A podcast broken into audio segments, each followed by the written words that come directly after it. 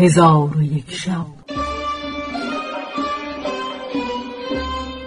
چون شب پانصد و هشتاد و ششم برآمد.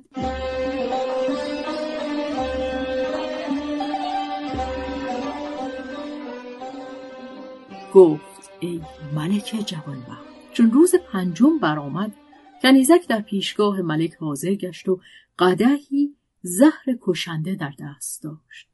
زبان به استقاسه بگشود و تپانچه بر سر و روی خود زد و گفت ای ملک اگر انصاف ندهی و داد من از پسر خود نستانی این قده بنوشم و خود را هلاک کنم و بزه من تا قیامت بر تو بماند که وزرای تو مرا به مکر و کید نسبت می‌دهند و در دنیا مکارتر از مردان کسی نیست.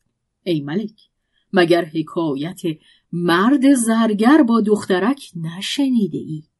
ملک گفت ای کنیز چگونه است ماجرای ایشان؟ حکایت مرد زرگر و دخترک. مردی زرگر به می و معشوق حریس بود. روزی از روزها در خانه یکی از یاران صورت دخترکی در دیوار نقش کرده دید که هیچ دیده نیکوتر و خوشتر از آن صورت ندیده بود. مرد زرگر چشم به آن صورت بدوخت و در حسن او خیره ماند و محبت او در دلش جایی گرفت و پیوسته اندوهناک بود تا اینکه بیمار گشت و از هلاکش چیزی نما یکی از یاران به نزد او درآمد و از حالت او جویان گشت. مرد زرگر گفت ای برادر بیماری من از عشق است که من به صورتی که در دیوار خانه فلان صدیق نقش کرده بودند عاشق شدم آن صدیق او را ملامت کرد و به او گفت این کار از قلت عقل توست که چگونه صورت دیوار را که سود و زیان نرساند و چشم و گوش ندارد عاشق گشته ای آن مرد زرگر گفت می‌دانم که صورتگر صورت او را نقش نکرده است مگر از مثال زنی بدی و جمال. صدی با گفت شاید کسی که او را نقش کرده اختراع نموده است. زرگر گفت در هر حال من از عشق خواهم مرد. اگر این صورت را در دنیا شبهی باشد من از خدای تعالی همی خواهم که زندگانی کنم تا او را ببینم.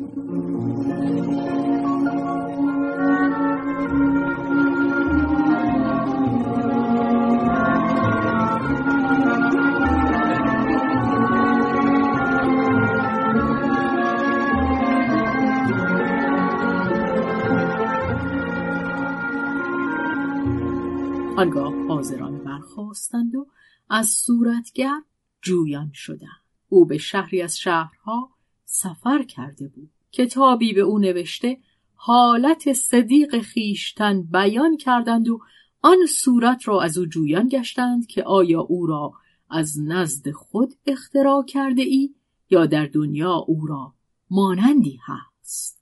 صورتگر در جواب نوشت که من آن صورت را به شکل کنیزک مغنیه وزیری نقش کرده اما آن کنیزک در شهر کشمیر است. چون مرد زرگر آن خبر بشنید آماده سفر گشته از شهر پارس به بلاد هند روان شد و پس از مشقت بسیار بدان شهر جای گرفت.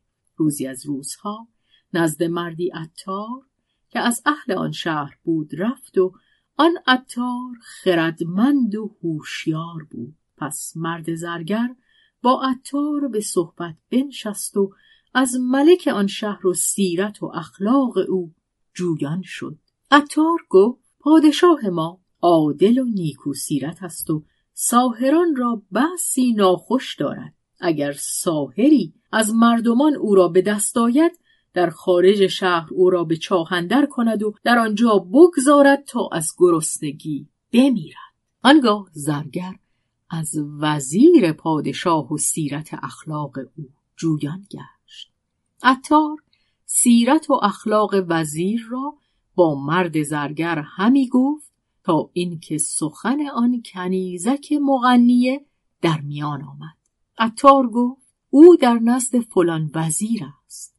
پس مرد زرگر چند روزی در خیال بود که شبی از شبها که باد و باران و رعد سخت همی آمد مرد زرگر لباس دوزدان به خود راست کرده رو به خانه خاجه کنیزک بیاورد و کمند به کنگره حصار آن انداخته به فراز قصر شد و از آنجا به ساحت خانه فرود آمد. همه کنیزکان را دید که هر یک به تختی خوابیده اند و تختی دید از مرمر که کنیزکی بر او خفته آرزش مانند ماه شب چارده درخشان است. قصد آن کنیزک کرده در نزد سر او بنشست. دید که دو شمع انبرین در شمدانهای زرین در نزد سر و پای کنیزک همی سوزد و در زیر وساده حقه سیمین و همه زیورهای آن کنیزک در آن حقه است. پس مرد زرگر کارد به در آورد و سرین کنیزک را به آن کارد مجروح سا کنیزک ترسان و حراسان بیدار گشت. چون مرد بیگانه در بالین خود یافت از بیم جان آوازش بر نیامد و خاموش شد و گمان کرد که آن دزد است و قصد بر آن مال دارد. به او گفت من در پناه توام. این حقه را با آنچه در آن است بگیر و مرا مکش که کشتن من تو را سودی ندهد. در حال زرگر حقه را گرفته بازگشت. چون قصه به دینجا رسید بامداد شد و شهرزاد لب از داستان فرو بست.